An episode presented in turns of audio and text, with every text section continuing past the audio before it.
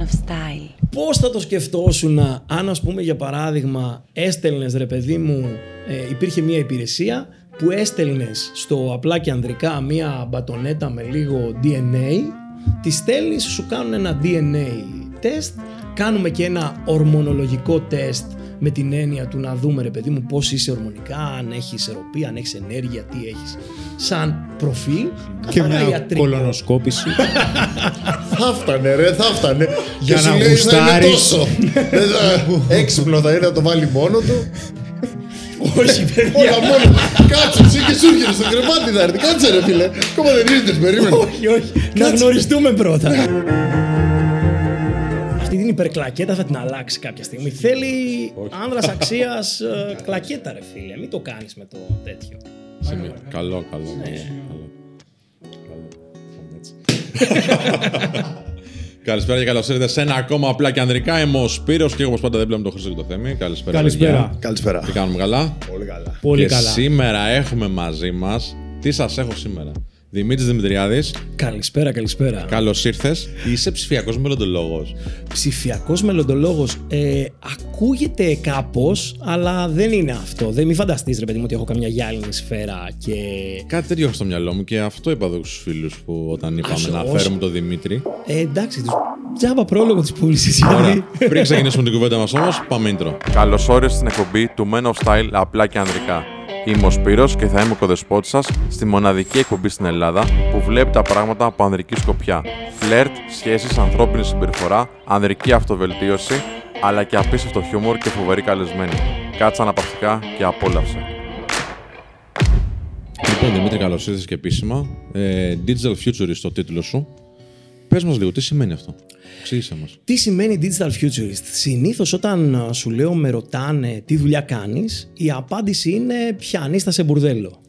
Γιατί κάπως πρέπει να εξηγήσω ότι ασχολούμαι με την τεχνητή νοημοσύνη, ότι ασχολούμαι με την μελλοντική σκέψη και ακούει ο άλλος μελλοντική σκέψη και σου λέει τι εννοεί ρε παιδί μου. Αυτό που δεν έχουμε καταλάβει και το παίρνουμε πολύ ελαφριά μεταξύ μας ρε παιδί μου, είτε είμαστε σε επιχειρήσεις, είτε είμαστε υπάλληλοι, είτε ο, οποιοδήποτε, είναι πόσες φορές παίρνουμε αποφάσεις με βάση μια μελλοντική σκέψη. Δηλαδή λέμε, α, οκ, ίσως γίνει αυτό ή ίσως γίνει το άλλο, οπότε εγώ τώρα θα κάνω αυτό. Άρα αυτό που εγώ προσπαθώ να καθιερώσω και μέσα από τα άρθρα μου και μέσα από τα podcast και μέσα από όλο αυτό που προσπαθώ να κάνω, είναι πώς θα βάλουμε στην καθημερινότητά μας αυτό, τη μελλοντική σκέψη. Υπάρχει ένας τρόπος και για να προβλέψουμε το μέλλον όχι με τη λογική του medium, ετσι ε, αλλά στην ουσία να παίρνουμε καλύτερες αποφάσεις με βάση είτε τον ορίζοντα που βλέπουμε μπροστά μας, είτε τις τεχνολογίες που μπορεί να συνδυαστούν για να φέρουν άλλα αποτελέσματα, γενικά να βάλουμε στο μυαλό μας τη μελλοντική σκέψη. Έτσι Ωραία. το έχω στο μυαλό. Να το πούμε λίγο πιο απλά γιατί ωραία τα λες εσύ. Ναι. αλλά υπάρχουν και άνθρωποι σαν και εμάς που ίσως δεν είναι τόσο εξοικειωμένοι. Λοιπόν, λες λοιπόν ότι βλέποντας πώς πάει η τεχνολογία και πώς πάει ο ψηφιακός κόσμος, μπορούμε να προβλέψουμε κάποια πράγματα. Πώς θα είναι η συμπεριφορά κάποιων ανθρώπων στο μέλλον. Σωστά. Συμφωνούμε, ωραία. Σωστά. Εμείς γενικά εδώ είμαστε λίγο old school, επειδή είμαστε λίγο και πιο παλιοί. Τώρα εντάξει, κάποιοι μας λένε θείοι, θείους κτλ. Πώς τα βλέπεις να πηγαίνουν στα πράγματα; Καταρχήν δεν έχεις ασπρίσει ακόμα. Δεν έχω ασπρίσει. οπότε- Λίγο. Ναι, λίγο, λίγο. Είναι ίσα για τη γοητεία, Ναι. ρε παιδί μου. Εγώ, επειδή είμαι ξανθός, το έχω κερδίσει αυτό, οπότε πάμε παρακάτω. Σε σχέση με την. α, με όλο αυτό το futurology, ρε παιδί μου, που εγώ προσπαθώ να εισάγω, γιατί αυτό είναι κάτι πάρα πολύ παλιό. Δηλαδή, φαντάζομαι ότι υπάρχει μια σειρά του 1932, όπου εκεί στην, από το 32 μέχρι το 42 περίπου, ανάμεσα στον πρώτο και το δεύτερο πόλεμο, ε, αναπτύχθηκε μια σχολή των ανθρώπων που θέλανε να προβλέψουν το μέλλον. Και υπάρχουν πολύ δυνατοί ε, συγγραφείς που πέσανε πολύ μέσα τότε, ρε παιδί μου, έτσι. Ε, βάσει σε αυτό, τώρα ζούμε σε μια εποχή που εντάξει, ναι, okay, μπορεί να έχουμε μια πανδημία, αλλά ζούμε σε μια εποχή που έχουμε μια συνεχόμενη ειρήνη, έχουμε πολύ μεγάλη ανάπτυξη, πολλές τεχνολογίες, άρα πρέπει να ξαναμπούμε σε ένα mood να προβλέψουμε το μέλλον. Πώς προβλέπουμε το μέλλον για να σε προλάβω; Έχουμε τρεις συγκεκριμένες κατευθύνσεις. Λέμε, θα σκανάρουμε τον ορίζοντα και θα πούμε Τι βλέπω, βλέπω ότι το YouTube για παράδειγμα θα μεγαλώσει πάρα πολύ και θα μπει σε όλες τις τηλεοράσεις. Και άρα αν κάνω YouTube πριν από 5 χρόνια ή πριν από 7 χρόνια, σε 10 χρόνια από τώρα θα είμαι σε κάθε smart TV και ο κόσμος θα μπορεί να με καταναλωνει Κάτι τέτοιο για παράδειγμα είδε το Netflix και έφτιαξε το video on demand. Αν κουβεντιάζαμε πριν από και πέντε χρόνια να σου πω ότι αυτή τη στιγμή θα υπάρχει ένα συνδρομητικό κανάλι που όλοι θα πληρώνουν και θα ξημεροβραδιάζονται και θα κάνει απίστευτες παραγωγές πολύ μεγαλύτερες από τα blockbuster ας πούμε ή από τις Του μεγάλες σινεμά, ναι, οτιδήποτε. ναι, θα λέγαμε έλα τώρα βλάκα κάνεις Ναι. γιατί δεν θα μπορούσαμε να προβλέψουμε π.χ. ότι μπορεί να έχει μια πανδημία και όλοι να κλειστούν σπίτια τους και να βλέπουν Netflix άρα το να βλέπω πώς θα πάει μια τεχνολογία και να πω «Α, οκ, ας κάνω μια τοποθέτηση τώρα» είναι σχεδόν α, σαν α, να κάνω επαγγελματικό προσανατολισμό, έτσι. Ναι, βέβαια. Έχουμε για παράδειγμα τώρα το augmented reality, την επαυξημένη πραγματικότητα, όπου τότε δεν υπήρχε τρόπος, τα κινητά δεν ήταν τόσο διαδεδομένα να πεις ότι θα ανοίγω την κάμερα του κινητού μου και θα βλέπω εσένα με ένα φίλτρο Ναι, πάνω ναι, σου ή γιατί ενώ έχουμε στο μυαλό μας ότι augmented reality είναι οι οθόνες που έκανε ο Tom Cruise στο Minority Report για μας που είμαστε λίγο μεγαλύτεροι στην ουσία είναι τα εμετός rainbow στο Ναι, ναι. Snapchat και τα κερατάκια που φοράμε στο Messenger. Οπότε άρχισα ρε παιδί μου να την ψάχνω με πιο περίεργες διεπαφές, με sex toys, με πράγματα που έχουν να κάνουν με ε, αντίστοιχα γυλαίκα που φοράμε τώρα πια στο gaming και έχουν απτικές διεπαφές, δηλαδή δονήσεις όταν μας πυροβολάει κάποιος και όλα αυτά. Και από εκεί άρχισα να παίρνω μία ε, γεύση ρε παιδί μου ότι αν θέλουμε να καινοτομήσουμε και να κάνουμε πράγματα που να είναι πιο μπροστά πρέπει να αρχίσουμε να σκανάρουμε τον ορίζοντα και να βλέπουμε ποιες τεχνολογίες θα συναντηθούν για να μπορούμε να κάνουμε καλύτερες προβλέψεις. Δηλαδή ήταν ακαδημαϊκό το μετερίζει που ξεκίνησα. Μάλιστα. Απλά μετά με τα social άρχισα να βγαίνω προς τα έξω και πίστεψέ με, σου λέω, στο, ειδικά σε αυτό το κομμάτι, η κριτική ρε παιδί μου είναι πολύ μεγάλη με την έννοια ότι στην Ελλάδα είναι και λίγο, ε, ό,τι δηλώσεις είσαι. Αν δηλώσεις, ξέρω εγώ. Ωραία. Futurist, Εντάξει, ας είναι από ό,τι futurist. φαίνεται, εσύ το, το στηρίζεις με το ακαδημαϊκό σου background. Πες μου, ρε, εσύ, δε, τι είναι το πιο, το πιο μεγάλο trend έτσι, που βλέπεις αυτή τη στιγμή στην τεχνολογία; Δες το κομμάτι που έχει να κάνει με την τεχνολογία και ειδικά στο δικό σας κομμάτι και στο κομμάτι του φλερτ και στο κομμάτι που έχει να κάνει με την α, ε, με τη γενεθήσια ορμή, έτσι, κακά τα ψέματα. όλοι θέλουμε να Ναι. πάμε παρακάτω, να γίνουμε καλύτεροι στην επικοινωνία, να γνωρίσουμε περισσότερο κόσμο. Να αναπαραχθούμε. Τι λες; Αναπαραγωγή. Α, Μπράβο, ναι, γενεθήσια ορμή. Η ορμή για τέτοιο. Έτσι. Σε αυτό το κομμάτι που λες, η τεχνητή νοημοσύνη, ρε παιδί μου, θα κάνει απίστευτα πράγματα. Δηλαδή που δεν τα, δεν τα έχουμε δει. Έχουμε στο μυαλό μας τα chatbots για παράδειγμα. Είσαι coach ρε παιδί μου, ετσι Ε, λες σε κάποιον που το συμβουλεύεις 4-5 διαφορετικά prompts ας πούμε για να κάνει ε, flirt. Του λες ότι όταν μιλάς ξέρω εγώ το πρώτο μήνυμα που πρέπει να στείλεις θε- πρέπει να είναι έτσι ή ξέρω εγώ βλέπουμε πάρα πολλά άρθρα που λέει 10 ατάκες για να Ναι, ναι, ναι. ε, πηδήξεις στο τέτοιο στο... Στον Το κρεμό. λοπάτι. Το Στον φράχτη. κρεμό. Και να μην δεις την κοπέλα σου. Οπότε, όχι, το αντίστοιχες εφαρμογές, ρε Ναι, παιδί μου, ναι. ή οτιδήποτε. Ε, αυτό εδώ φαντάσου ότι η τεχνητή νοημοσύνη πια, ρε παιδί μου, επειδή είναι διαλογικό μοντέλο, δηλαδή τι είναι, είναι μια μηχανή που μαθαίνει να μιλάει. Στην ουσία, όχι απλά μαθαίνει να μιλάει, προβλέπει την επόμενη λέξη σε ένα διάλογο. Άρα μπορεί να γράψει πολύ ωραία πράγματα. Μπορεί να γράψει ποιήση, μπορεί να γράψει μυθιστορήματα, να κάνει στην κυριολεξία παπάδες ρε παιδί μου. Άρα το να μπορεί να κάνει chat για σένα ας πούμε ε, και να σου βγάζει αυτό Τα τη ραντεβού. λάτζα και τα ραντεβού ε, είναι κάτι που παίζει. Δηλαδή υπάρχει Δηλαδή, αυτή και τη πού θα στιγμή. ξέρω εγώ τι έχω πει ας πούμε, στο chat. Από εδώ θα το Θα το βλέπεις. διαβάζω. Μετά μπορείς να Μπορεί κάνεις να μιλάνε μέρες follow-up, αυτοί. έτσι. ε, φαντάζομαι ότι υπάρχει εφαρμογή αυτή τη στιγμή που μιλάμε που λέγεται Slatter, Ναι. ε, η οποία κάνει αυτό ακριβώς. Τη συνδέεις εσύ στο Tinder με το δικό σου το account και ξεκινάει ε, swipe και συνομιλίες ή μόνο συνομιλίες σε αυτά που έχεις κάνει εσύ match ε, και στην ουσία σκανάρει την όλη η φάση. Αυτό είναι πολύ απλό για αυτά που συζητάμε. Ναι, έχω να σου έχει πω... γίνει ήδη. Αυτό είναι το παρόν μου λες Μπράβο, τώρα. ναι. Ναι. Έχω να σου πω και άλλα πιο... Για πάμε στο μέλλον τώρα. Στο γιατί κομμάτι το που έχει- παρόν, οκ. Ναι. Ένα είναι το κομμάτι με τα διαλογικά μοντέλα. Δηλαδή, σιγά σιγά θα μπορούμε να έχουμε coach Ναι. και να δώσω εδώ στον αρχηγό το διαλογικό μοντέλο του δικού μου AI, ρε παιδί Ναι. μου, και να το εκπαιδεύσει και στην ουσία να Τι μιλάει. σημαίνει διαλογικό μοντέλο και τι σημαίνει AI. Μπράβο. Έτσι, να τα Σωστά. καταλαβαίνουμε σιγά σιγά. AI είναι η τεχνητή νοημοσύνη, artificial Μάλιστα. intelligence, έτσι. Μία Και μηχανή το- που σκέφτεται σαν άνθρωπος. Ναι, φαντάσου Που ότι προσπαθεί το... να σκεφτείς σαν Προσπαθεί, άνθρωπος. ναι. είναι καθαρά θέμα τεχνητής νοημοσύνης. Δηλαδή εμείς τι θέλουμε να φτιάξουμε, θέλουμε να φτιάξουμε κάτι σκεπτόμενο. Υπάρχει το narrow AI, το στενό AI που είναι η Siri που της λέμε κάλεσε το Σπύρο Ναι, και ναι. παίρνει τηλέφωνο. Υπάρχει η Alexa που της λέμε άναψε τα φώτα, κλείσει τα φώτα. Αυτό είναι narrow AI. Κάνει πολύ καλά ε, ένα συγκεκριμένο task. Υπάρχουν ρε παιδί μου αντίστοιχες ε, narrow AI που κάνουν μαθηματικά ας πούμε. Και είναι υπερ, έχει καταπιεί το σύμπαν των μαθηματικών και μπορεί να τρέξει γαμάτα μαθηματικά. Και υπάρχει και αυτό που είναι πιο μεγάλο και είναι το άγιο δισκοπότηρο της όλης φάσης που είναι η γενική τεχνητή νοημοσύνη, δηλαδή το general intelligence. Δεν το έχουμε αυτό ακόμα, έτσι. Ε, τώρα ο Elon Musk έχει δαπανίσει 3 δις για να φτιάξει το GPT-3 που είναι το τε- τέλος πάντων ένα δικό του πρωτόκολλο. Έχει καταπιεί το ίντερνετ, τη Wikipedia, τη βιβλιογραφία και αρχίσει και παράγει πράγματα πιο κοντά σε αυτό το γενικό intelligence.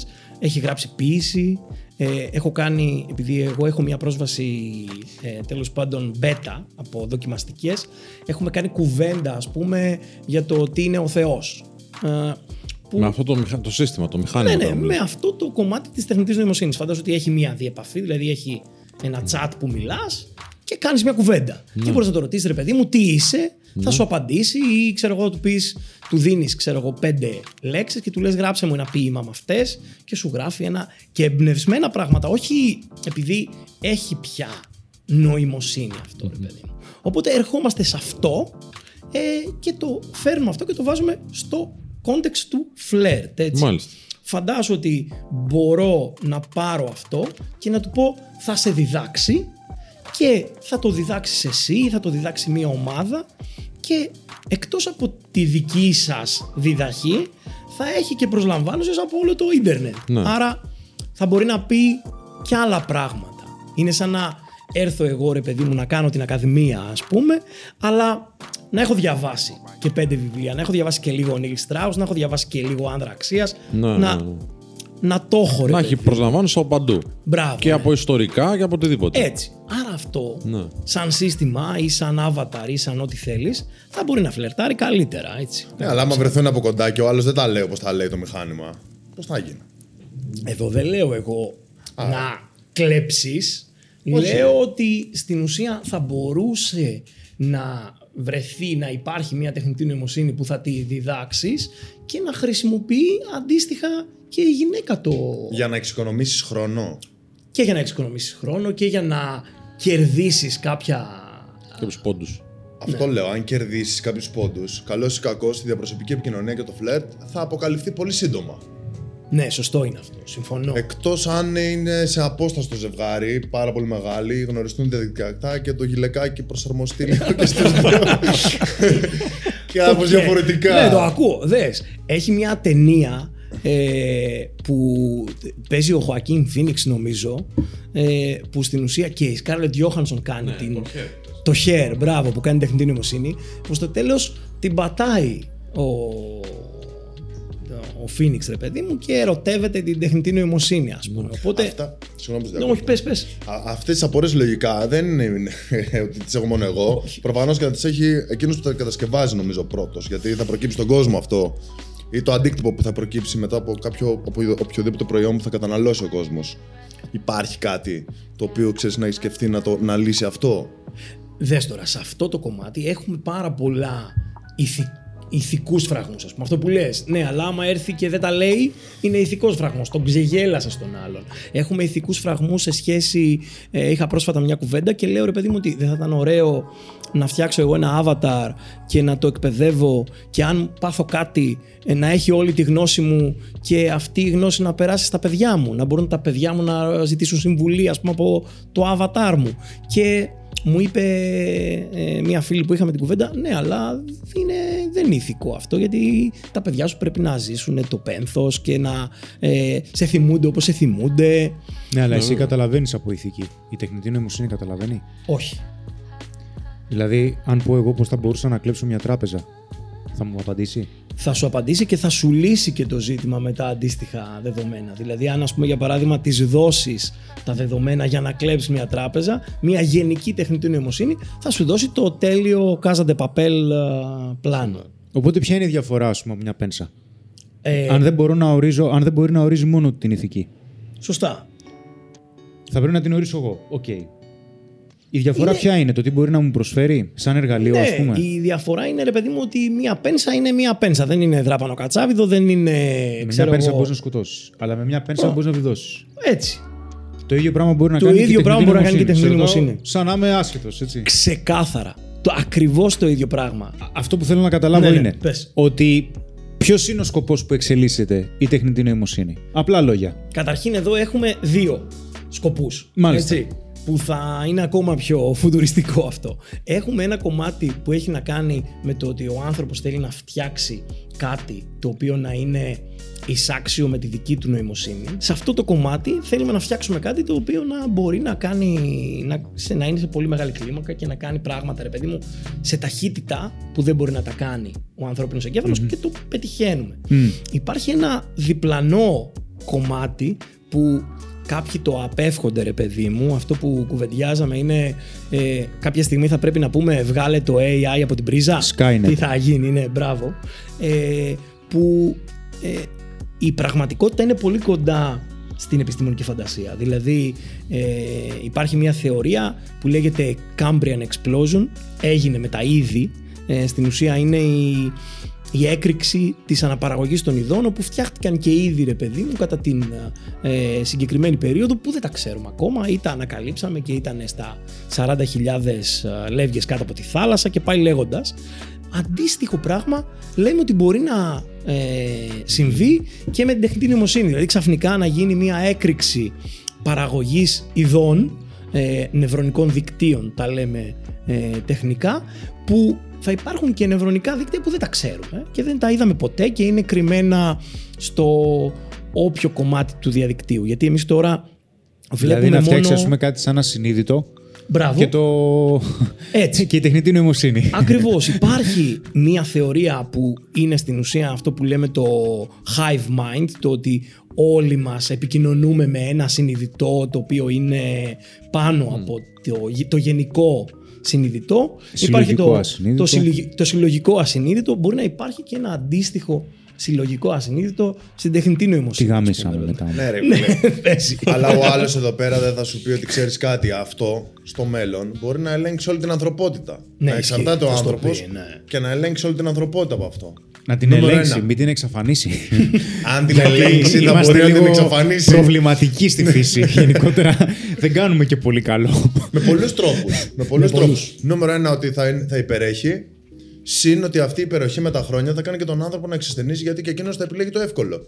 Λογικό είναι. Και εγώ, αν είχα κάτι τέτοιο, αν βαριόμουν ή αν δεν ήξερα τι να πω σε μια γυναίκα, θα πήγαινα συνέχεια σε αυτό. Αλλά ποτέ έτσι δεν θα ανέπτυσα την δυνατότητα και την ικανότητα να γίνω καλύτερος στο φλερτ με τις γυναίκες. Όταν βολεύομαι δηλαδή, αναγκαστικά δεν αναπτύσσω τη δεξιότητα που θέλω. Τι θα γίνει; να σε πάω κάπου Μπροστά. αλλού πιο μπροστά σε σχέση μέλλον. με αυτό. Βάζω ζώνη. Πώς θα το σκεφτόσουν αν ας πούμε για παράδειγμα έστελνες ρε παιδί μου ε, υπήρχε μια υπηρεσία που έστελνες στο απλά και ανδρικά μια μπατονέτα με λίγο DNA Ναι. ε, μια τρίχα, ρε παιδί μου, που Είναι να μια φέρεις τη τρίχα, λιπρομιά, ναι, τώρα ρε. Πού να την βρείτε. Ξέρει τι λέει. Κάτι είπα εγώ για την μπατονέτα Ε, τώρα. ρε, Μπατονέτα, ρε παιδί μου, εντάξει.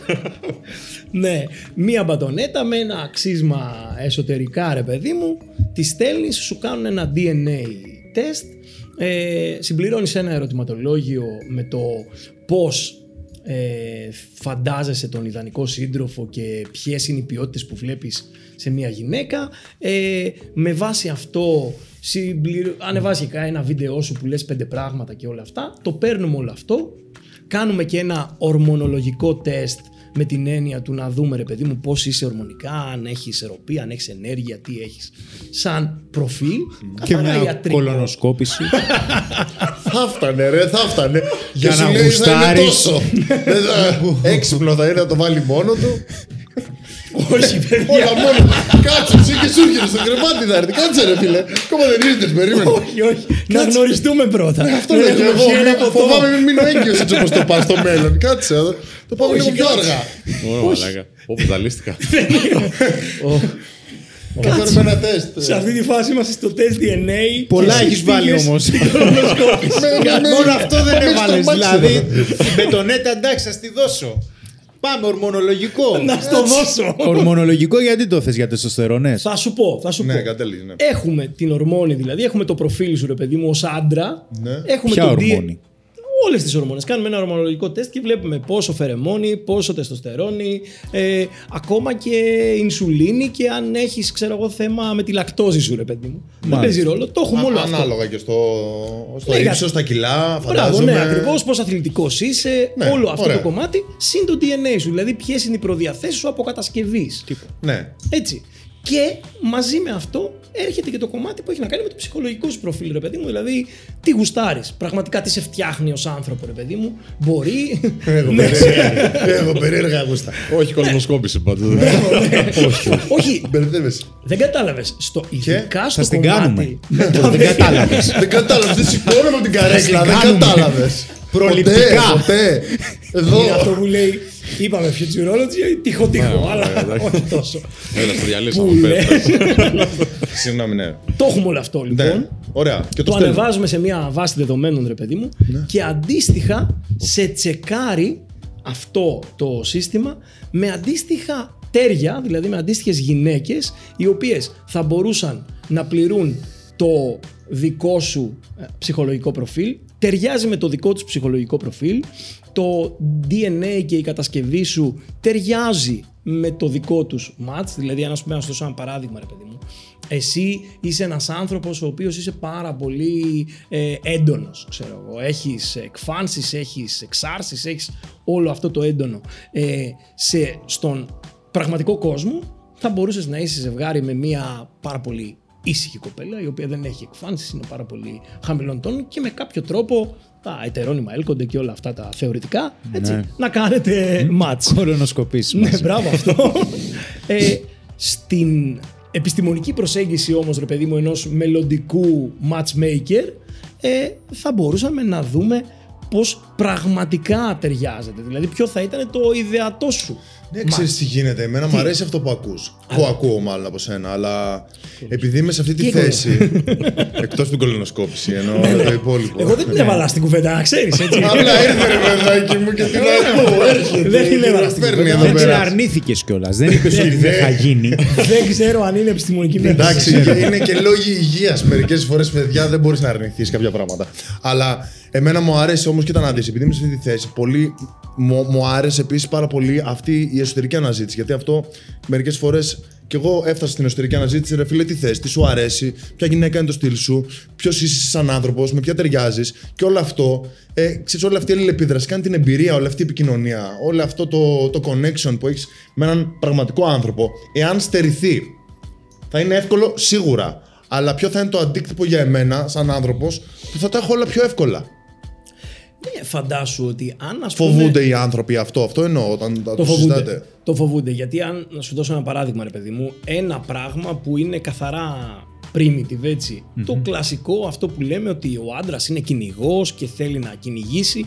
Εγώ πάλι εδώ βάζω ένα αστεράκι με την έννοια ότι υπάρχουν alpha males που ναι θέλουν να κυνηγήσουν και υπάρχουν και άλλοι που είτε είναι followers είτε τέλος πάντων έχουν άλλο τρόπο OK, OK. προσέγγισης, έτσι.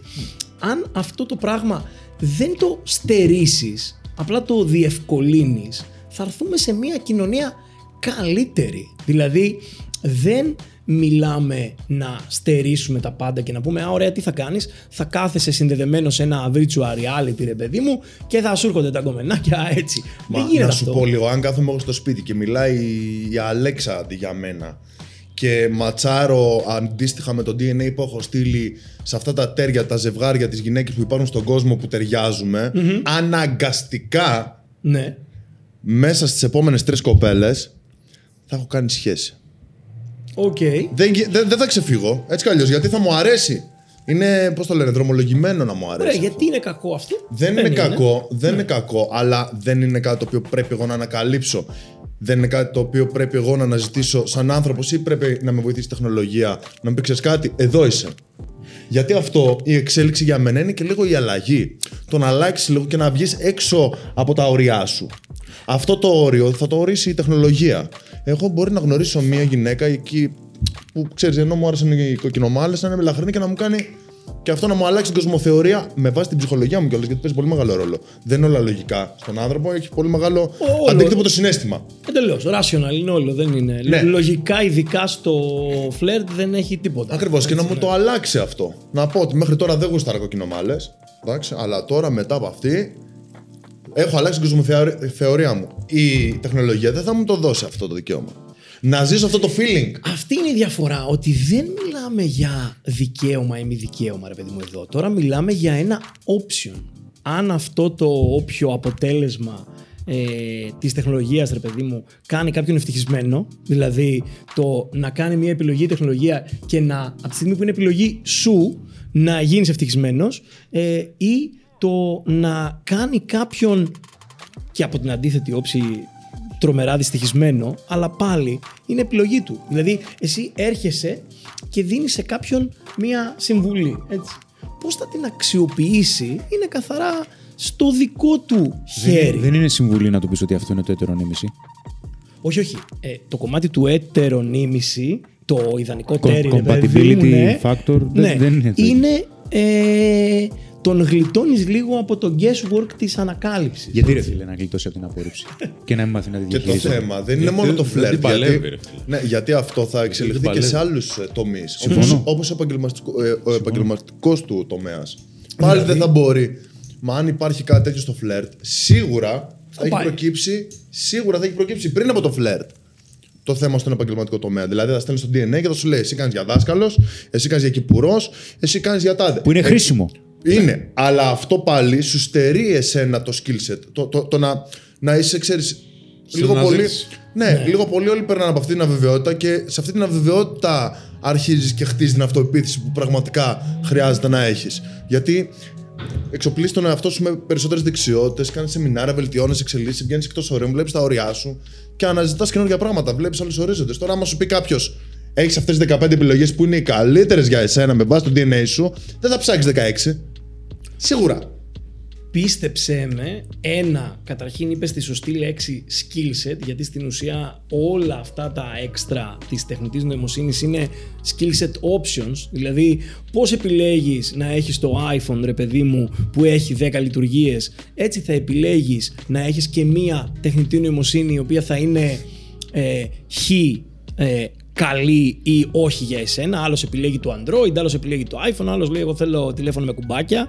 Αντίστοιχα, ε, αυτά στην ουσία έρχονται και σου δίνουν ένα αβαντάζ, ρε παιδί μου, σε Εντάξει. σχέση με το υφιστάμενο skill set. Θα το παίρνει ο άλλος. Το... Δεν είναι επιλογή αν θα το έχει ή όχι. Ναι, είναι μια θεωρητική επιλογή. Ναι. Γιατί τώρα, αν δεις κάποιον με κουμπάκια το κινητό του, θα πεις και τι κουβαλάει αυτός. Αλλά Δεν μπορώ υπάρχει- να του στείλω mail, ας πούμε. Ναι, ρε παιδί μου, αλλά υπάρχει κόσμος που έχει τηλέφωνο με κουμπάκια και είναι happy. Υπάρχει κόσμος που δεν έχει. Ναι, Ελάχιστος. Σίγουρα θα υπάρχουν κάπου στη ζούγκλα, φαντάζομαι, αλλά αν κάποιος όχι ρε παιδί μου. ε, ζει ε, εδώ πέρα και ερχόταν στην Αθήνα σε μια πρωτεύουσα χωρίς κινητό.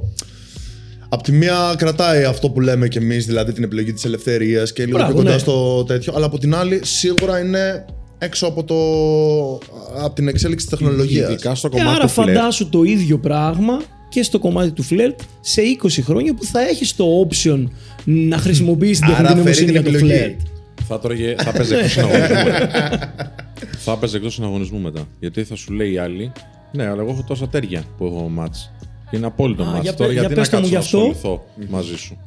Α, ότι θα το χρησιμοποιούσε ως Αν- ε, αν ηθροπίεση, ας πούμε. Όχι. Αν δεν έκανε αυτή την επιλογή, του να αξιοποιήσεις δηλαδή, την τεχνολογία που προτείνεις ότι θα γίνει, Ναι. όχι ότι προτείνεις εσύ, ότι θα Ναι, ναι. γίνει, θα παίζει εκτός συναγωνισμού. Γιατί όλοι θα έχουν αυτή την τεχνολογία, ή οι περισσότεροι τέλος πάντων. Οπότε θα έχουν συμβατά μάτς, θα είναι εύκολο για όλους. Άρα αυτό θα δυσκολεύεται. Και θα σου λέει ο στόχος σου, η κοπέλα δηλαδή που θες να γνωρίσεις, ο άντρας που θες να γνωρίσεις. Εγώ έχω ήδη το συμβατό μάτ. Γιατί να ασχοληθώ μαζί σου, Γιατί να επενδύσω χρόνο; Ναι, σωστά. Απλά φαντάζομαι ότι εκεί ερχόμαστε σε πιο βαριά Ναι, ρε πάμε, παιδί μου ναι. πράγματα, ναι. Και λέμε ε, η βασική επιλογή του ανθρώπου είναι η κλασική λογική του tribe. Δηλαδή ο κόσμος τι θέλει, θέλει να κάνει, να ανήκει σε ομάδες, να ανήκει σε αγέλες, να ανήκει τέλος πάντων κάπου. Η, η αρχική του αποκατασκευή, σε αυτό που λέμε το monkey brain που έχουμε Ναι, όλοι. ναι, ναι. Ε, σε μια τέτοια περίπτωση ο αντίστοιχος ε, όχι artificial intelligent τυπάκος ρε παιδί μου θα προσελκύσει ένα αντίστοιχο τέρι ε, το Όχι οποίο ακριβώς. και αυτό δεν θέλει. Όχι ακριβώς. Για πες. Γιατί εγώ μπορώ να σου πω ότι μπορεί να γίνει κατάρρευση κοινωνίας με κάτι τέτοιο. Ω, το χώθηκες πολύ. δηλαδή τε- της κοινωνίας όπως την ξέρουμε. Τώρα. Γιατί.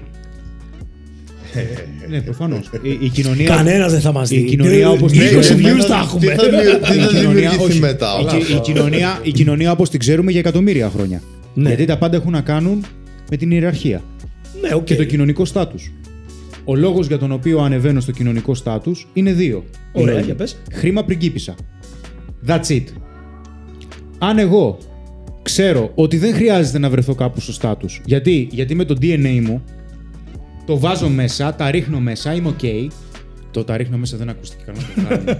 ε, είμαι ok. Τα data, τα data, τα παιδιά, data, τα τα data. Κάνω παιδί. Sorry, παιδί. τα data. sorry. Όχι, όχι. Όχι, όχι, άλλο λέει. Βάζω μέσα ότι- τις Α, α. πληροφορίες και Πέρασε όπως έπρεπε το μήνυμα, παιδιά. Όλα μέσα.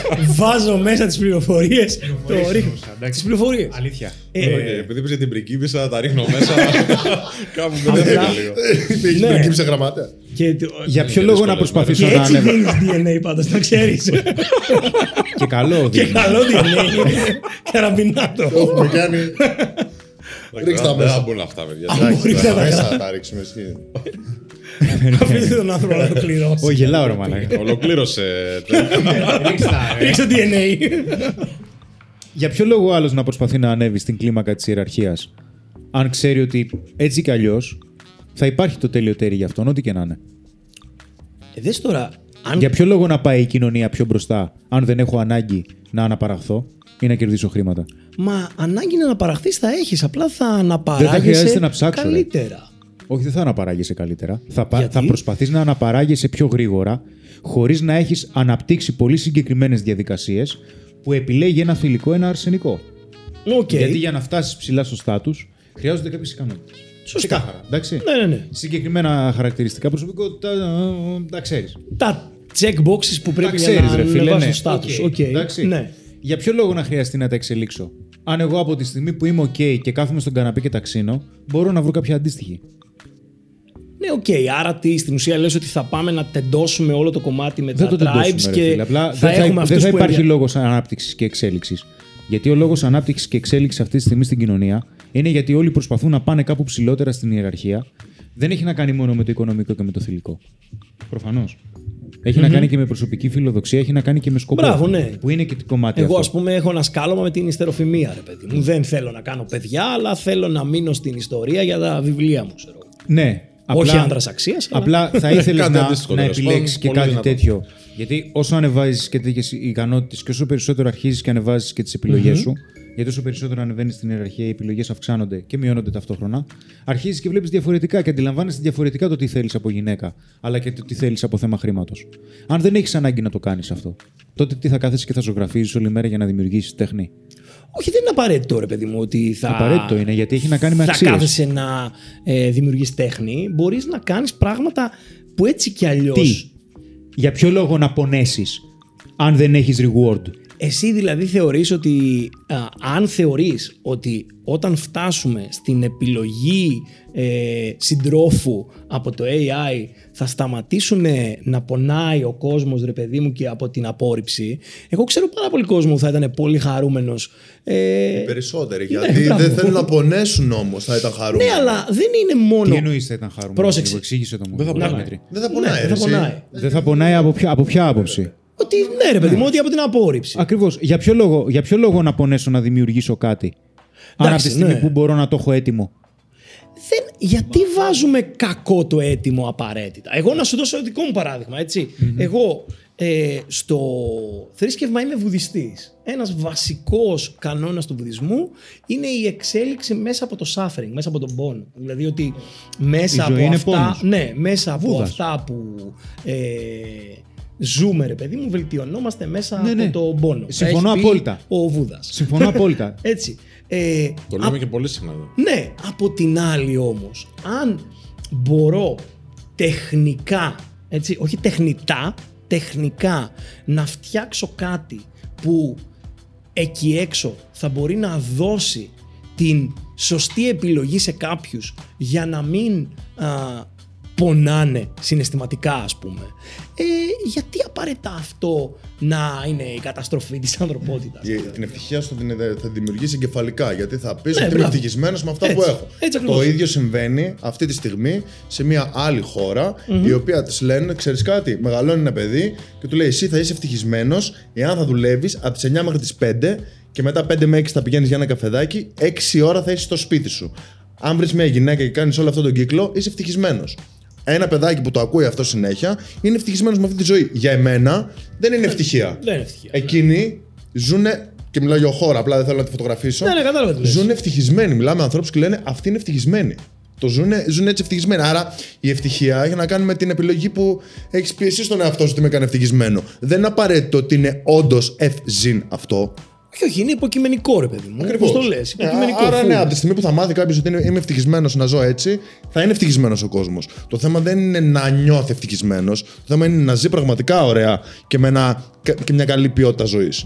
Ε, απλά σου λέω, ε, με βάση ποιον ρε παιδί μου, με βάση ποιο κοινωνικό στερεότυπο, με βάση ποια κοινωνία. με, με, ναι. με βάση όλα αυτά τα οποία γνωρίζουμε μέχρι σήμερα, δηλαδή με βάση το ότι χρειάζεται να συμπε- συγκαταλέγω τα συναισθήματα, με βάση ότι πρέπει να, για να γίνεις επιτυχημένος να περάσεις από την αποτυχία Προφανώς. και ναι, εννοείται. πιστεύω πως η επιτυχία είναι όταν κάνεις καλά κάτι το οποίο δεν σε βλέπουν οι άλλοι. Αλλά ο καθένας και το καθορίζει μόνος του αυτό. Ναι, είναι προσωπικός ορισμός Ναι. η επιτυχία. Τώρα από εκεί και πέρα σίγουρα πρέπει να υπάρξει, αν δεν υπάρξουν συναισθήματα. Δεν, και όπως η αποτυχία και η θλίψη, όταν χάνεις κάτι, είναι συνέστημα. Για να ανακάμψεις. Δεν ξέρω πώς μπορεί να. και είναι λίγο μεγάλη κουβέντα για να την κάνουμε, πώς μπορεί να βρει κάποιος την επιτυχία. Αλλά γενικότερα ξέρω ότι σίγουρα αν αφήνεις κάτι ή δίνει σε κάποιον κάτι εύκολο, δεν θα το διεκδικήσεις ποτέ. Δεν θα πάρει ποτέ τον δύσκολο δρόμο. Άρα θα αρχίζει να γίνεται ακόμα πιο, ξέρεις. Ρε, Είναι αυτό, που- ε, συγγνώμη, Ναι. είναι αυτό που έλεγε ο Νάσης, λέει. Όλα γίνονται για τη γυναίκα. Εντάξει, Όλο το λεφτό Ναι. του κόσμου γίνεται για τη γυναίκα. Αν εσύ του δώσεις τη γυναίκα έτοιμη τώρα, για ποιο λόγο να θέλει να βγάλει χρήματα, άρα να γίνει καλύτερος σε κάτι. Άρα όλοι θα είμαστε στο καναπέ μας. Άρα δεν θα αποκτώμε ικανότητες. Το ΟΚ, πιάνεις. ναι, το ακούω, το ακούω κανονικά. Θα το σκεφτώ θέτουμε πολύ κάποιους- όταν φτάσω να γράψω Ρε, εσύ. αυτό το άτιμο το Αρέσει, AI. και εμείς τα λέμε τώρα γιατί. Ναι. Θα έχω φτάσει σε ένα σημείο να το γράψω και να λέω Ρε μαλάκα, Δεν λες θα να το έχει γράψω το δίκιο. κολοβιβλίο, Ναι, ρε. ναι. Δεν θα το γράψω, ρε. Λες να έχει δίκιο ρε μαλάκα ο Σπύρος και να καταστραφούμε. Ξέρεις.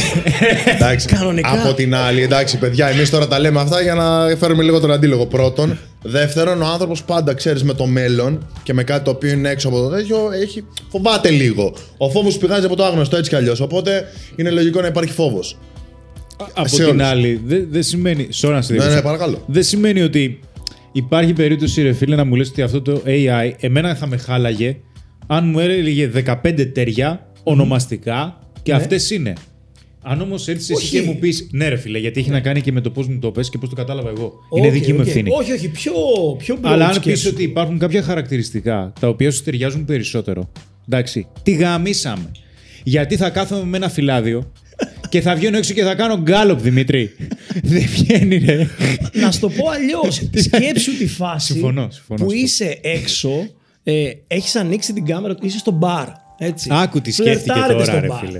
Είσαι στο μπαρ, ανοίγεις την κάμερα του κινητού σου και Ναι. ξαφνικά πάνω από κάθε ε, κοπέλα ρε παιδί μου ή και άντρα ανάλογα τις ε, προτιμήσεις που έχεις βγαίνει ένα σκορ που λέει ότι αυτός είναι ξέρω εγώ 75% match. Αυτό είναι στην ουσία augmented reality, δηλαδή επαυξημένη πραγματικότητα με πληροφορία ρε παιδί μου. Δηλαδή κάνω εγώ μια αναγνώριση προσώπου και λέω α ο Σπύρος είναι match 75%. Δεν θα έκανε πιο καλή τη διαδικασία προσέγγισης. Δηλαδή, εσύ θα έλεγες. θα άνοιγες την καμερούλα, θα έκανε ένα scanning, ρε παιδί μου, και θα έλεγες: Οκ, 75%, 85%. Α Όχι. πάω στο 95%, ρε παιδί μου. No, no. Δεν θα την έκανε γιατί εμείς εδώ δεν λέμε στους ανθρώπους να πάνε στη γυναίκα που τους δίνει σημάδια ενδιαφέροντος. Να πάμε στη γυναίκα που τους αρέσει πραγματικά, που τους ελκύει. Αν κάποιος δει σε μία η οποία είναι ψηλομέτρια 98% μάτς και δει την πιο όμορφη του μαγαζιού 25%, δεν θα πάει σε εκείνη που του αρέσει. Θα πάει σε εκείνη που του είναι εύκολο. Άρα όλο είναι καθαρά με την ευκολία. Να δεις που στο τέλος θα γράψει τον αλγορίθμο και θα πω όννα σου. Μα έτσι είναι ο άνθρωπος. Εδώ, εδώ θα του βάλω ένα εμπόδιο. Ένα, Στον ένα τρίτο με τι κακό. ανέβηκες, με τα πόδια, ε. Στον τρίτο Μα με τι αυτό δεν είναι και ανέβηκες; τεχνολογία, ρε φίλε. Με τα πόδια; Ανέβηκα με το σανσέρ. Γιατί; Γιατί με πήρε ο Σπύρος. Αλλά κατέβηκα με τα πόδια. Ε, Εγώ με Ο το. Σπύρος τρέχει. Μα είναι λογικό ρε εσύ, Α, γιατί μα και αυτό εσύ κάνει γι' και αυτό θα το τεχνολογία, κάνεις, ρε. για να, για να κάνεις πιο εύκολη τη ζωή και να εξυπηρετήσεις τους ανθρώπους. Εσύ, ή αυτή η τεχνολογία γι' αυτό θα βγει, εννοείται. Για να μας κάνει πιο εύκολη τη ζωή. Ναι. Απλά μέσα στο πλαίσιο του ότι μας κάνει πιο εύκολη τη ζωή η τεχνολογία μας την κάνει και πιο δύσκολη. Προφανώς το κομμάτι που έχει να Υπάρχει κάνει και με ένα το. τίμημα, έτσι. Δεν, τη- δεν Ναι. τη ρίχνουμε στην πειράτη η τεχνολογία. Ναι, Ή λες το, Μάρτον. το κομμάτι του πιο δύσκολη ή το όποιο τίμημα, ρε παιδί μου. Εγώ σου λέω, καταλαβαίνω πάρα πολύ το κομμάτι του ηθικού φραγμού. Δηλαδή αυτό που λέμε, ρε παιδί μου, ε, με βάση την τρέχουσα ηθική. Έχουμε ένα αυτοκίνητο το οποίο ε, ε, οδηγάει μόνο του και έχει μέσα έναν επιβάτη, ρε παιδί μου, τον ιδιοκτήτη, πηγαίνει με φόρα και μπροστά του έχει μία γιαγιά 90 ετών και Ναι, δύο οκ. δίδυμα, ας πούμε. Ποιο θα επιλέξει να σκοτώσει, τον ιδιοκτήτη που θα βγει από το δρόμο, τα δίδυμα ή τη γιαγιά. Και όλες οι προφανείς επιλογές που λέει ο άλλος ε, τη γιαγιά την έζησε τη ζωή της και άμα η γιαγιά είναι η Μαρία Κιουρί και είχε ε, τελειώσει τώρα ας πούμε ένα paper wow ή αν τα δίδυμα ήταν ε, η... Οι αδελφοί Wright. οι αδελφοί, ναι, οι αδελφοί Wright. Ε, ναι, Ή ο μελλοντικός Χίτλερ, αν είναι ναι, κάποιος ναι, από αυτά μπράβο, δίδυμα, έτσι. Αντίστοιχα ή αυτός που οδηγούσε Ναι, το οκ. όχημα ήταν ο Elon Musk, ας πούμε, ρε παιδί μου. Οπότε υπάρχει πάρα πολύ μεγάλη κουβέντα σε σχέση και με την κυβερνοηθική και με την ηθική γύρω από την τεχνητή νοημοσύνη. Το κομμάτι που έχει να κάνει με το έχω την επιλογή, αλλά επειδή είμαι φτιαγμένος έτσι, δεν θα το έκανα, άρα θα έπεφτα στην αδράνεια. Δεν το είχα σκεφτεί, παιδιά. Δηλαδή το βάλατε εσείς τώρα. Θα σου το πω Στην και, θα σου το πω- καλά, θα σου το πω- θα σου το πω Να και σε καλά. αλλιώ. Είμαι εγώ με την κοπέλα μου που ταιριάζουμε 75% σε ένα μπαρ. Πού το ξέρεις; Το έχουμε ματσάρει, Α, ρε οκ, το έχουμε παιδάκι. ματσάρει. μας. βοηθήσει, Με την ρε, εφαρμογή, Είναι ναι, ναι, ναι. εσύ και πίνουμε στην υγεία του Δημήτρη. Ότι πάλι καλά που υπήρχε αυτή η Μπράβο, εφαρμογή. ναι, ναι. Και έρχεται ένα φιλαράκι από απέναντι και λέει: Εγώ με την κοπέλα σου ταιριάζουμε 95%. Αν εγώ είμαι πολύ καλό παιδί, πρέπει να του τη δώσω. Ηθικά τώρα. Αφού ταιριάζουν περισσότερο τα παιδιά, ρε φίλε. Τι θα γίνει τότε; Θα σου πει όλες εγώ με την κοπέλα σου ταιριάζω. Είμαστε φτιαγμένοι ένας για τον άλλον. Ότι είναι- 99%. εντάξει, 99, εντάξει. Πες τι μου δίνεις. λίγο κάτι, έχω, έχω ερώτηση. Η Εντάξει, τη απάντηση. δίνεις, λέει. δεν είναι- Εντάξει, τη δίνεις. δηλαδή, Και θα βγαίνεις Ε, έξω που τώρα να μου είναι βρει 99 99 είναι ρε. αυτό, ρε φίλε. έρχεται ο φίλος σου, σου λέει τέτοιο πράγμα. Η, η πρώτη Όχι ο απάντηση φίλος, που μου όχι ο- έρχεται όχι να ο ξέρεις φίλος, όχι ο φίλος. είναι στα παπάρια μου. Δηλαδή. Έτσι είναι. Τα παπάρια. Ας είχαμε βγει μαζί όταν την γνώρισα να έγινε στο μάτς. Ακριβώς. Αλλά αυτό, να σου δώσω εγώ ένα Θα μπει παράδειγμα. σκέψη και εκείνη και θα πει μήπως ο Δημήτρης δεν είναι το άλλο μου μισό. Εσύ δηλαδή Και ο θεωρείς άλλος. ότι αυτό δεν γίνεται χωρίς την τεχνητή νοημοσύνη; Δηλαδή είσαι εσύ με την κοπέλα σου σε Ναι, ένα αλλά δεν μπαρ. υπάρχουν τα data, να σου πει άλλο να τα. Τώρα Ναι, λες, α, α, οκ. τώρα λες τι νομίζεις ταιριάζει η κοπέλα μου. Άντε πήγαινε. Ναι, Πάρτι, οκ. κέρδισε. Δεν είναι τα data να πει ξέρεις, γιατί δεν ταιριάζουμε. εκεί;» Άρα λες α, ότι αφαιρώντας, αφαιρείς το ρίσκο της απόρριψης και από το αντίθετο φύλο, ρε παιδί μου. Δηλαδή το ότι η κοπέλα... Εγώ θεωρώ ότι η κοπέλα σου δεν σε αφήνει γιατί ταιριάζετε όχι για να μην ρισκάρει να φάει την ήττα από κάποιον Μα άλλον. και ένα μέρος της πρόβλεψης του μέλλοντος είναι Ναι. και, η, και ο υπολογισμός του ρίσκου. Ναι, Αυτό προφανώς. κάνει και ο Είναι εγκέφαλος πολύ στάνταρ. Το... Σε pain pleasure, σε πολύ απλές. Σε πολύ βασικές, έτσι ακριβώς. Φαντάζομαι και εσύ όταν πας να εξετάσεις το μέλλον. λες ότι υπάρχουν προσωμιώσεις οι οποίες οδηγούν προς πιο αρνητικό πρόσημο και προς Μπράβο, πιο ναι. θετικό. Οπότε το μέλλον μάλλον είναι προς τα εκεί. Δες, σε αυτό το κομμάτι, το, η δική μας προσέγγιση, ρε παιδί μου, η προσέγγιση ναι. η επιστημονική, ε, δεν τα ζυγίζει όλα. Δηλαδή, αν πάμε σε μια λογική και τραβήξουμε τη γραμμή και έχουμε ένα πάρα πολύ κακό, μια δυστοπία, ρε παιδί μου, τρώει ένας Κινέζος μια νυχτερίδα και έχουμε κορονοϊό, ή δεν τρώει μια νυχτερίδα και τρώει ένα καλαπάγκο και έχουμε κάτι άλλο, ή ξέρω εγώ. Α μην φάει, ας φάει κάτι άλλο. Μπράβο, ναι. Πρέπει να Ή φάει. τρώει- Πήγαμε Ναι, μπροστά. ναι. Πρέπει Μη να τρώμε φας. δηλαδή. Ή τρώει Πατατάκια σουβλάκια, ρε παιδί πάει. μου. Ναι, μπράβο, και όλα είναι κομπλέ. Τα υπολογίζουμε όλα το ίδιο. Δηλαδή, είναι ρε παιδί μου όλα πιθανά σενάρια που του δίνουμε ένα probability. Δηλαδή, λέμε 50, 60, 70, ένα, ε, μια πιθανότητα. Ναι. Υπάρχει περίπτωση στην επιστημονική κοινότητα, οι άνθρωποι δηλαδή, που οδηγούν αυτές τις εξελίξεις. Γιατί καλός ή κακός, τώρα ό,τι και να λέμε σε εδώ, θα γίνουν αυτά. Ναι, Εντάξει, προφανώς. Θα φτάσουμε σε ένα σημείο τουλάχιστον. Σίγουρα. Εγώ ήρθα για να, επειδή το δικό σας το κανάλι έχει views, σε 20 χρόνια να λέω μπες στο Men of Style να δεις που τα Μπράβο. έλεγα 20 χρόνια Πότε πριν. τα έλεγα. Ακριβώς, ακριβώς. Ακριβώς. Ε, Συμφωνώ απόλυτα. Να είμαστε εδώ καλά, όλοι να το ξανασυζητήσουμε. Σε 20 χρόνια. Ή στον Άρη. Μπορεί να είμαστε Είδες στον που τα Άρη. έλεγε, ναι. Στον Άρη, με τίποτα στο λες. Λοιπόν, άλλο θέλω να πω. Η τεχνολογία εξελίσσεται. Ε, οι αλγόριθμοι θα εξελιχθούν ακόμη περισσότερο και εσείς οι άνθρωποι που τους δημιουργείτε θα κάνετε ό,τι είναι να κάνετε. Υπάρχει κάποιος που λέει, ξέρεις τι, ρε φίλε, μέχρι εδώ. Μην το πας πιο πέρα. Γιατί η σοφία της ανθρωπότητας δεν εξελίσσεται αντίστοιχα με την τεχνολογία. Άκου τώρα τι γίνεται. Εδώ έχουμε όλο το κομμάτι που έχει να κάνει με αυτό που λέμε policy makers. Δηλαδή υπάρχουν χώρες ολόκληρες ε, οι οποίες στην ουσία ανταγωνίζονται η μία την άλλη ρε παιδί μου σε σχέση με την καινοτομία. Ναι. Ένας από τους λόγους που ο αλγόριθμος που συζητούσαμε το GTP3 ας πούμε του Elon Musk ε, βγήκε ανοιχτός δηλαδή είπε ο Elon Musk θα δώσω εγώ τα 3 billions ρε παιδί μου και θα το βγάλω δωρεάν αυτόν τον αλγόριθμο είναι γιατί ήθελε στην ουσία να εξουδετερώσει μέσα σε εισαγωγικά ρε παιδί μου την όποια κυριαρχία κάποιας χώρας σε αυτό το πεδίο. Δηλαδή να μην υπάρχει μια χώρα που να έχει ε, κυριαρχία σε ένα πεδίο, να υπάρχει αντίστοιχη, α, αν- ε, να υπάρχει το αντίστοιχο αντίπαλο δέος ρε παιδί μου σε ανοιχτό ε, λογισμικό. Οπότε όλες οι χώρες, φαντάσου σε επίπεδο κρατών, γιατί συζητούσαμε για ιεραρχίες και όλα αυτά, αυτό που κάνουν είναι regulation. Δηλαδή Φτιάχνουν νόμους. ναι, φτιάχνουν νόμους. Αυτή τη στιγμή το μόνο αστεράκι που βάζουμε μεταξύ μας και είναι κατανοητό σε όλους είναι ότι η τεχνολογία τρέχει τόσο γρήγορα που δεν προλαβαίνουν να ανταπεξέλθουν τα κράτη για να είτε νομοθετήσουν είτε να πάνε σε μια λογική ρε παιδί μου να καταλάβουν για τι πράγμα μιλάμε έτσι. Οπότε τι Γιατί δεν κάνουν; βάζουν την Αλέξα να τα φτιάξει. Ξέρεις τι, εκεί καθυστερούν στην ουσία την καινοτομία. Δηλαδή, να σου δώσω ένα παράδειγμα. Αυτή τη στιγμή, ε, πόσα ατυχήματα γίνονται στο δρόμο. Έτσι. Έχουμε τρομερά ατυχήματα αυτοκινητιστικά. Έτσι. Από ανθρώπινο λάθος. Προφανώς. Πεθαίνει κόσμος στην άσφαλτο καθημερινά. Δεν είναι κάτι που θέλει να το μελετήσουμε και πολύ. Ναι, έτσι. Άμα γκουγκλάρεις αυτοκινητιστικό, ας πούμε, κάθε μέρα θα δεις χαμό Ναι, ναι, ναι.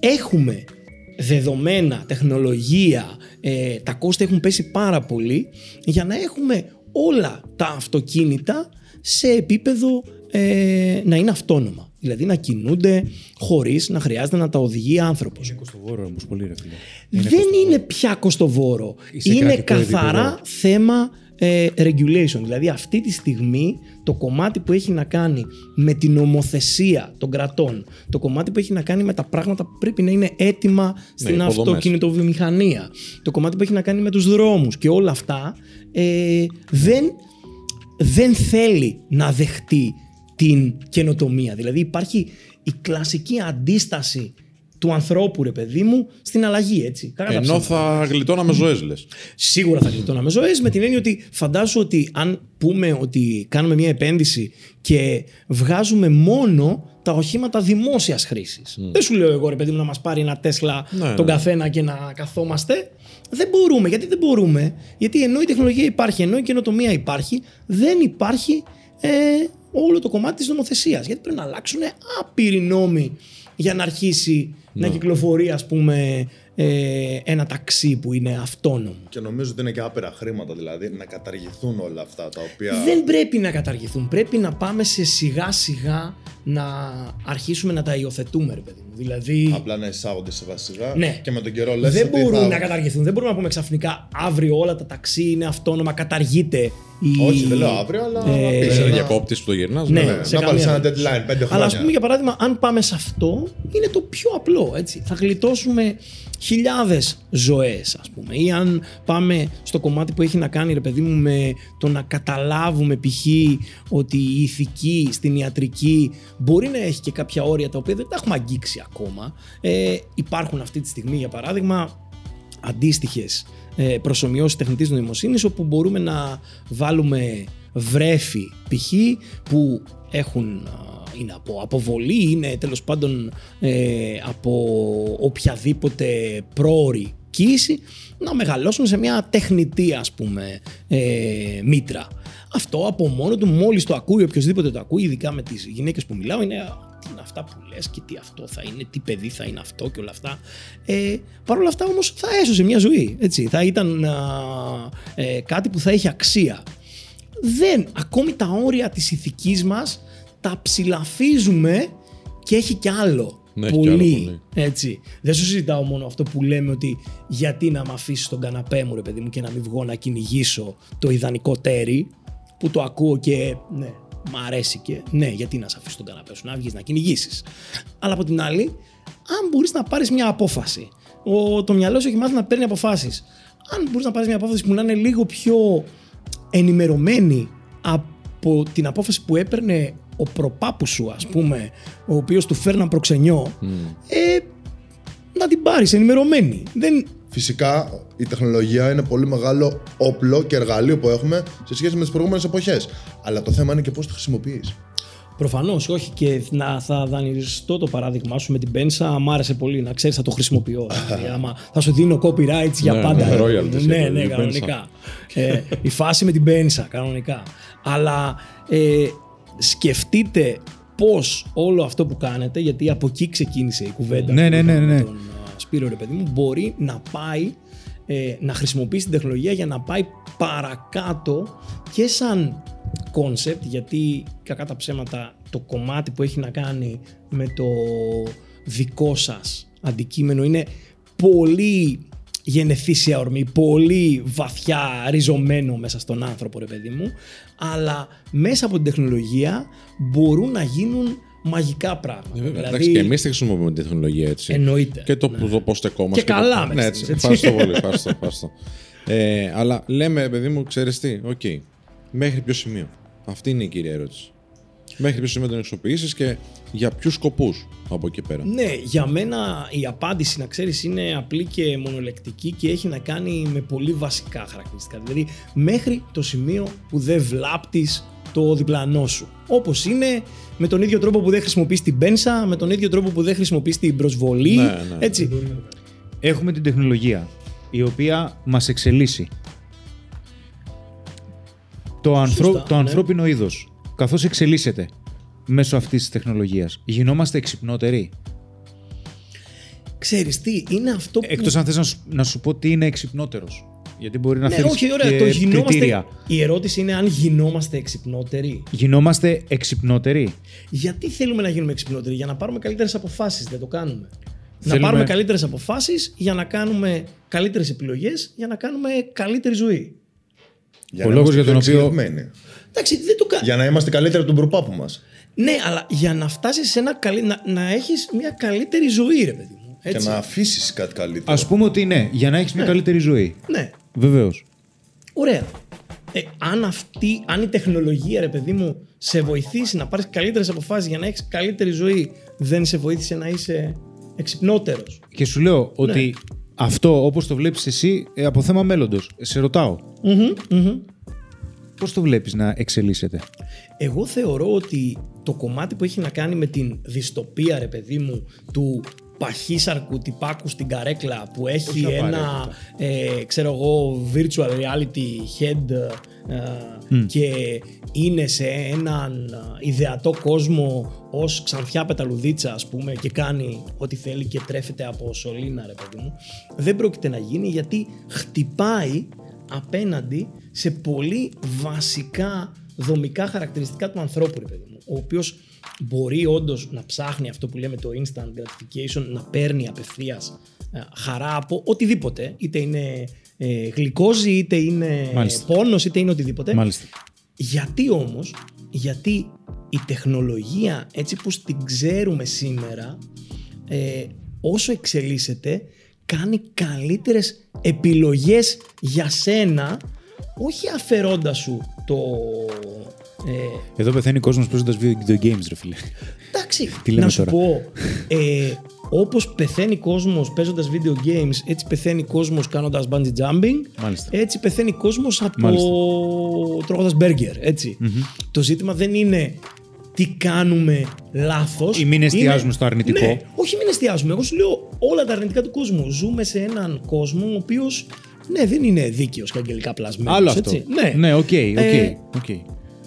αυτό που εγώ λέω είναι ότι όταν έχεις την άποψη ε, και έχεις την πληροφορία, εσύ έχεις την πληροφορία στα χέρια σου. Το τι θα κάνεις με αυτό είναι καθαρά δικό σου θέμα. Σου δώσω δικό μου προσωπικό παράδειγμα, ρε παιδί μου, έτσι. Ναι. Εγώ έχω εδώ και 10 μέρες που φοράω σένσορα ζαχάρου. Μάλιστα. Μετράω δηλαδή τη γλυκόζη στο αίμα μου, ρε παιδί μου. Είναι ένα NFC τσιπάκι που το φορούν. Είναι κάτι πάρα πολύ γνωστό. Σε κάνανε πειραματόζω εκεί που ήσουν. Α, Όχι. Έγινα μόνος μου. Έγινες μου. Είναι κάτι πάρα πολύ γνωστό, ρε παιδί μου, στους διαβητικούς, ας πούμε. Οι άνθρωποι που Είσαι έχουν διαβητικό. διαβήτη τύπου Α, όχι. Είμαι full υγιής. Οκ. Οι άνθρωποι που έχουν διαβήτη τύπου Α Ναι. φοράνε ένα τέτοιο πραγματάκι που έχει ένα NFC, υποδόρια μετράει τη γλυκόζη στο αίμα και σε κάποια γεύματα κάθε φορά ε, στην ουσία ανοίγω την εφαρμογή, μετράω από το NFC τη γλυκόζη μου για να ξέρω πού βρίσκεται η γλυκόζη μου ανάλογα με το τι έχω φάει, τι έχω πιει, αν έχω μεταβολήσει μια τροφή σε ένα παράθυρο δύο ώρων. Ο λόγος που το κάνω δεν είναι ότι είμαι διαβητικός ή ότι δεν μου αρέσουν τα γλυκά ή ότι δεν θα φάω ή ότι δεν θα κάνω σεξ.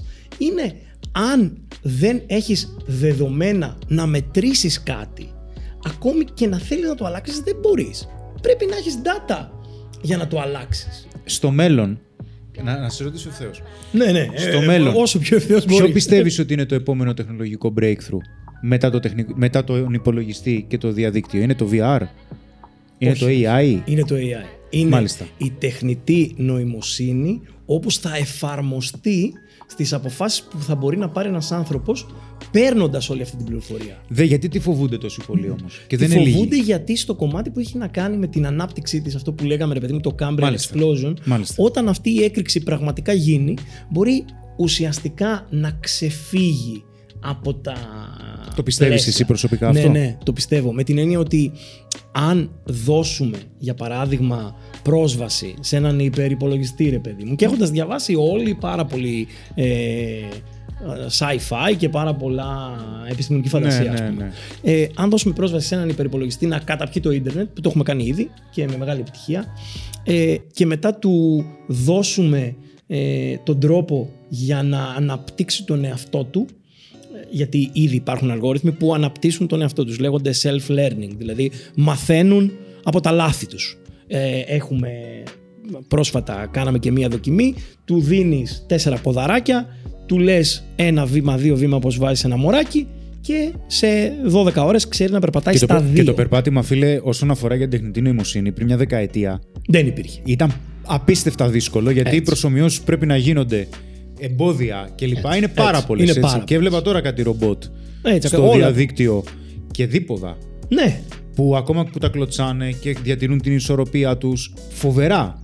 Φοβερά. Sorry που σε διέκοψα. Όχι, όχι. Αυτό που το κομμάτι που έχει να κάνει με τα συγκεκριμένα ρομπότς, ρε παιδί μου, είναι τα γνωστά Ε, το ένα είναι το Χέρκουλης το δίποδο, το σκυλάκι το άλλο. Δεν ξέρω αν το λένε, νομίζω το λένε Χέρκουλης. Μπορεί να έχει κανένα έτσι, φαντάσου είναι ένα τετράποδο, είναι δύο δίποδα, είναι ένα μερόδες ρε παιδί μου, της Boston Dynamics είναι. Ε, Που αυτά είναι της τα- Google αυτό, ε. ε, Δεν είναι της Google. Νομίζω ότι η Boston Dynamics η Google έχει ποσοστά, αλλά δεν είναι όλοι, δεν της ανήκει. Η Boston Dynamics είναι μόνη της και φτιάχνει αυτό, robots. Ε, αυτά, ας πούμε, χρησιμοποιούν όλο αυτό το κομμάτι της τεχνητής νοημοσύνης για να υπολογίζουν σε πραγματικό χρόνο.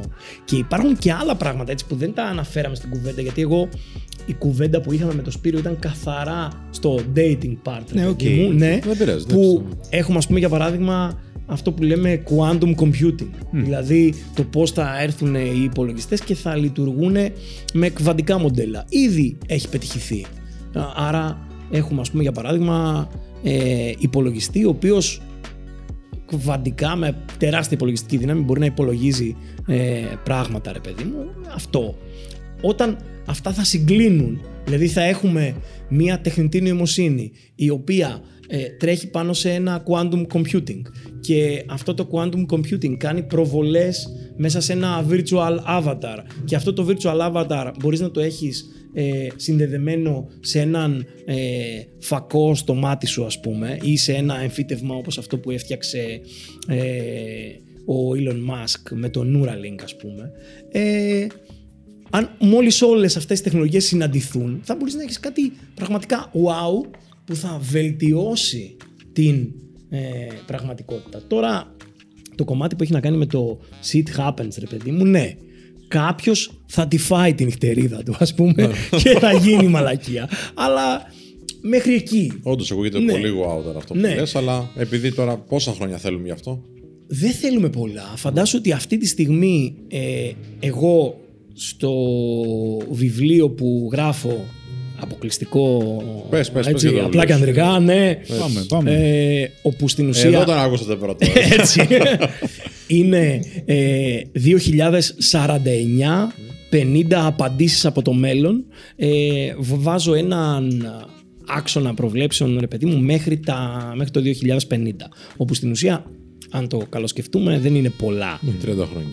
Τίποτα. Τα 30 χρόνια για την ιστορία, αν το απλώσουμε, Ναι, βέβαια. είναι, Θα ζούμε, τι- ρε, είναι, φίλε. είναι Εντάξει, θα χθες. το- θα το Ακριβώς. ζήσουμε αυτό. Οπότε στο κομμάτι που έχει να κάνει με την τριακονταετία θα δούμε και σύγκληση τεχνολογιών όπως για παράδειγμα δεν ξέρω αν βλέπατε μικρό, μικρή Jetsons Ναι. όπου ήταν ο κύριος Jetson που έμπαινε στο οχηματάκι του ρε παιδί μου πήγαινε στο γραφείο του και το έκανε βαλιτσούλα και το βάζε στην άκρη αυτό το να έχω ας πούμε για παράδειγμα ε, ταξί τα οποία πετάνε ή όχημα που πετάει είναι θέμα της επόμενης πενταετίας. Έτσι, η Uber το μεγαλύτερο ποσοστό της το έχει αγοράσει σε drones και η Bell που λεγόταν Bell Helicopters τώρα πια έχει βγάλει το Helicopters από το Bell και φτιάχνει αντίστοιχα μοντέλα. Εκεί που κολλήσαμε πάλι στο ότι αυτά όλα είναι ένα αέριος χώρος που πρέπει να έχουμε φανάρια και διαδρόμους και αεροδιαδρόμους και όλα αυτά. Ε, μόλις καταφέρουμε να έρθει και το regulation θα δούμε σε πέντε χρόνια να μπορούμε να πετάμε από γραφείο σε γραφείο έτσι που αν το πεις σε έναν πιτσιρικά θα σου πει ναι έχω δει στο YouTube 50 τέτοια και αν το πεις στο μπαμπά σου ας πούμε ή σε κάποιον που είναι 90 χρονών θα σου πει έλα τώρα αυτά είναι επιστημονική φαντασία Ναι. έτσι.